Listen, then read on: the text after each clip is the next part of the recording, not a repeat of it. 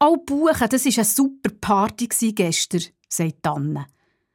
Oh ja, aber dafür tut mir jetzt die Krone weh.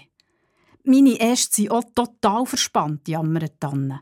Ich habe auch ein bisschen zu viel getanzt. Hoffentlich waren wir nicht zu laut. Mensch, wir haben die Menschen gestört, die gesagt haben, sie wollen dieses Jahr in Silvester Nacht die Stille vom Wald geniessen. Au, äh, knurrt die Buchen. Die haben nichts gemerkt von unserem Fest. Die hören uns gar nicht.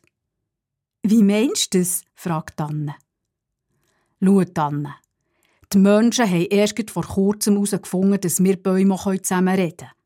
Bis jetzt haben sie gemeint, wir stehen einfach ein Leben lang stumm nebeneinander und haben nichts anderes zu tun, als ihnen Schatten zu geben. Aha, sagt Anne. Dann wissen sie auch, auch noch nicht, dass wir alles verstehen, was sie sagen. Genau so ist es, sagt Buchen. Zum Glück merken sie wenigstens, dass wir wachsen. Sonst würden sie uns auch nicht einmal zu den Lebewesen zählen.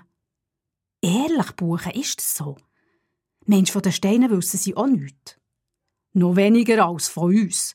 Sonst kämen sie auch nie mehr in den Wald und kämen schon gar nicht mehr zu Berg. Was ist schon wieder ein Bergbuchen? Ein Berg, dann, ist ein grosser Steinhaufen. Ein Haufen von Steinen? Oh, weisst wie, der Lärm? Du sagst es, Tanne, du sagst es, wie die Steine gestern wieder da haben.